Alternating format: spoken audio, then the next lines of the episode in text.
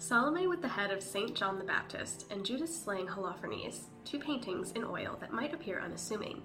They may even blend in with some of the other Baroque pieces in one of your local museums. But there is a story behind these two pieces that might just break your heart and or inspire you to stop the patriarchy. Hello, my name is Brianna Wright from BriIY, and I'm here to take you on a deep dive into the dark history of the talented Artemisia Gentileschi and the true meaning behind these works. If you're a longtime viewer or a current subscriber, you might know that this is not my usual style of content. I'm showing my face, I'm not creating any art, and so on.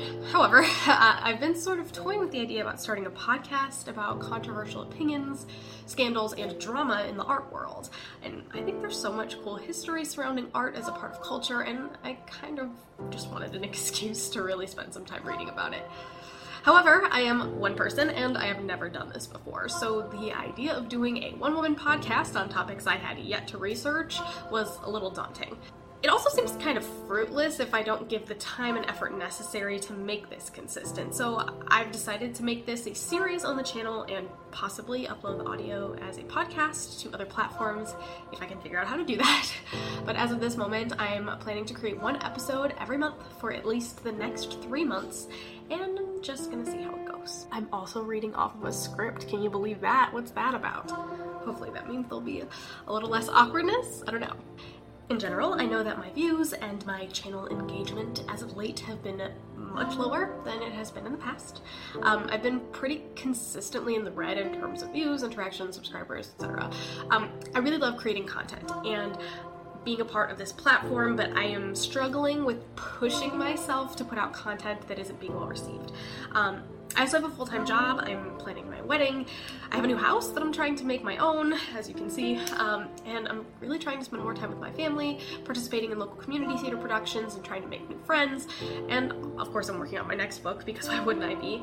Just honestly, as a result, I've been a little less than motivated to make videos, and I'm running out of pre filmed material to continue posting consistently. So I'm sort of hoping that this project might light a fire again, um, since it's something I've been wanting to do for a long time. Um, and I just sort of want to address where I'm at before continuing and or possibly taking a break from weekly posting and cutting back to a time frame that works a little bit better for me. With all of that said, if this is something you like, please hit the like button or leave a comment down below. Just tell me your thoughts. Um, I plan on waiting for some feedback before I start episode two because, frankly, this was a lot of prep work. Um, I've got quite a bit on my plate right now. I'm actually a little sick as well. I don't know if you can hear it, um, but I wanted to thank you so much for understanding and let's just get started.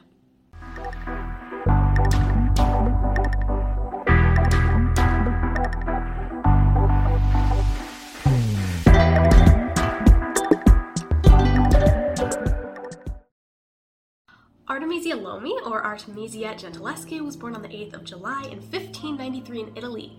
She was the oldest daughter of famous painter Orazio Gentileschi. At a young age, Artemisia lost her mother, which many led to assume uh, boosted her interest in painting. This was, of course, at a time when women were generally kept from opportunities of artistic expression.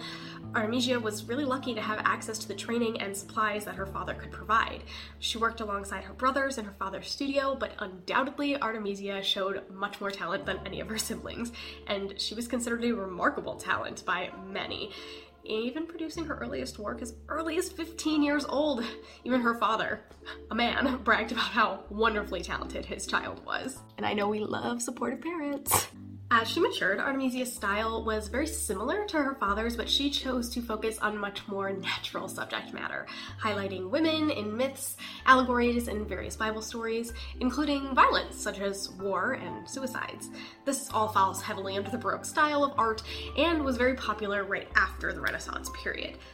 The Baroque style is postmarked by religious themes, deep colors like blacks, movements, really stark contrasts, um, and all this is done with the purpose of achieving a sense of awe, to quote Wikipedia in my period style and class form that I took in college, when I think Baroque, I almost always imagine still life paintings. Uh, paintings that are normally like warmer in color palettes and very heavily leaning towards primary colors. The lighting is almost always super harsh. We have really deep contrast in the back, really light objects in the foreground, super high brightness, um, and a lot of nature. It was considered very, very dramatic. Gone was the peace and tranquility and the symmetry of the Renaissance. This was an era in which art was dark and emotional, the way we like it. This expression was very easy for Artemisia. Um, unfortunately, her story was about to get a lot more dark, however. Although Artemisia was considered a super incredible painter, her many achievements were greatly overshadowed by a life changing event, which dictated the direction of many of her works, including the ones I mentioned at the beginning. At the age of 18, Artemisia's father Orazio began working with a gentleman by the name of Agostino Tassi. On a trip to the Gentileschi home that May, Tassi persuaded Artemisia's neighbor, possibly her roommate, Tuzia, to allow him inside, where he got Artemisia alone and forced himself on her. The plan of the assault was executed with the help of another man who had previously attempted to seduce Artemisia and who she had rejected. The intent was specifically to arrive at the home while Orazio was gone and take her virginity as revenge. I don't even know if I'm allowed to say that. I don't know what's monetizable anymore on YouTube um, because I've never made anything like this. So I said it, I said virginity. Artemisia fought back. She scratched his face, she pulled his hair, and even in her own words, grabbed his deal so tight that she removed a piece of flesh. She was, however, unable to stop him as he held her down, stuffed a handkerchief in her mouth, and stopped her from screaming.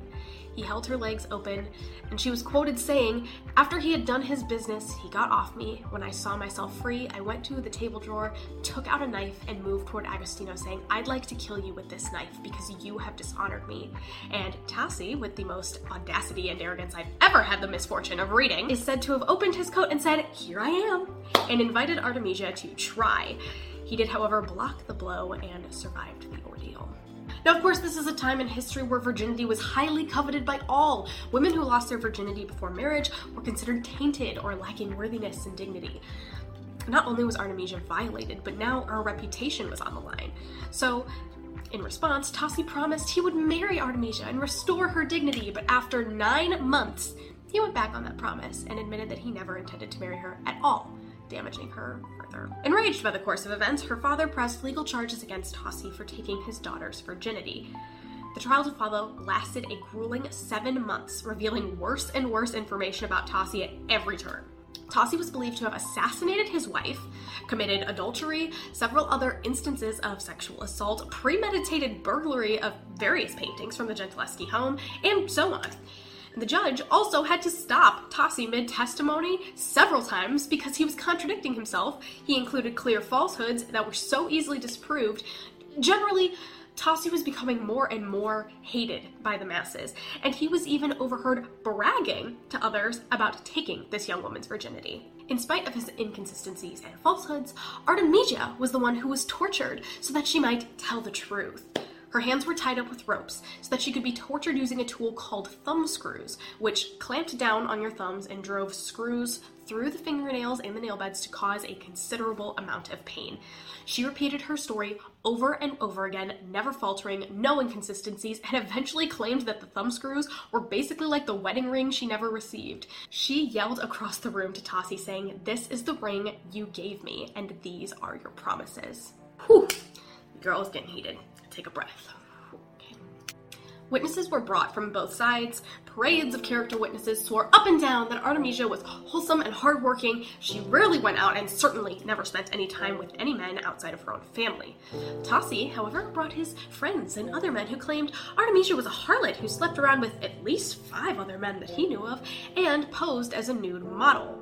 This, of course, was unsubstantiated by evidence, and naturally, Orazio Gentileschi eventually sued the gentleman for bearing false witness, because why wouldn't he? Great father figure. We love Orazio. After all of this, Tassi was found guilty. This was stunning and nearly unheard of in a time where women would never win cases such as this. But his sentence is a little unclear between sources. It was either banishment from Rome, which was never enforced, or approximately eight months in jail, from which he was pardoned by the judge.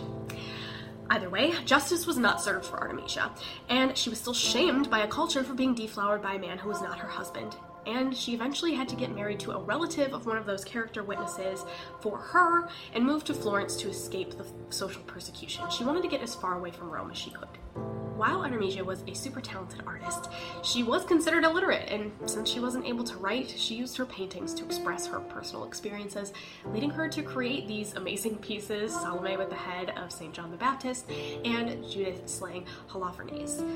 These works effectively reflected her story, and frankly the ending she deserved. Salome with the head of St. John the Baptist was painted in 1615, only three years after her trial, and it depicts, as the name would imply, Salome looks on a silver platter which hosts a severed head.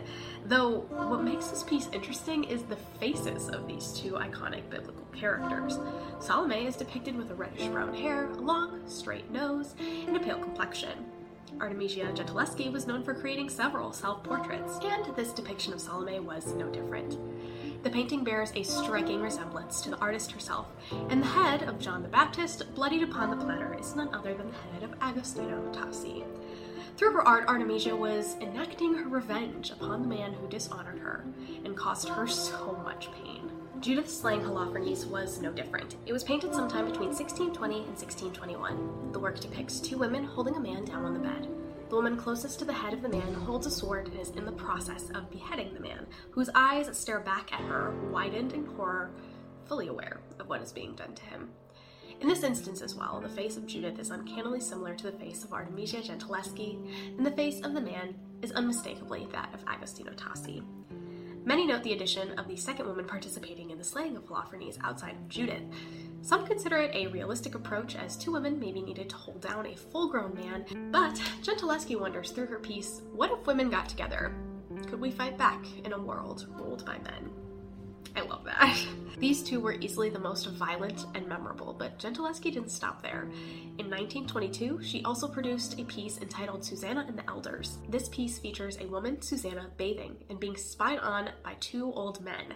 These men are said to represent both Tassi and his accomplice in Artemisia's assault, getting right up into the woman's space as she tries to shoo them away.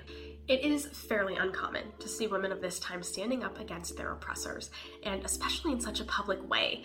Court documents and transcripts from over 400 years ago tell us the story of this brave young woman and the way she gave herself justice. Artemisia Gentileschi became one of the most famous artists throughout Europe, making her name well known from Italy to London. She was even invited to London to paint for Charles I in 1638, where she painted self portrait as the allegory of painting. As she did in so many of her works, she represents herself as strong, muscular, and clearly demonstrating the power of a woman with a paintbrush, especially those who want to make change for themselves and for others. Artemisia is, even today, considered a feminist icon, and I must certainly agree. I only learned of her work and her story in the last few weeks, and after stumbling upon it, I just knew I had to share it. While considered controversial art at the time, Artemisia Gentileschi should be praised for her courage and considerable strength. And that is our first episode of Artroversy. Thank you so much for watching. Please let me know what you thought in the comments below. Uh, this one certainly had a kind of true crime vibe about it, so very well out of my realm. Certainly outside of my usual degree of monetization, as mentioned, but uh, because I'm an academic at heart, I did want to credit where I got my notes from.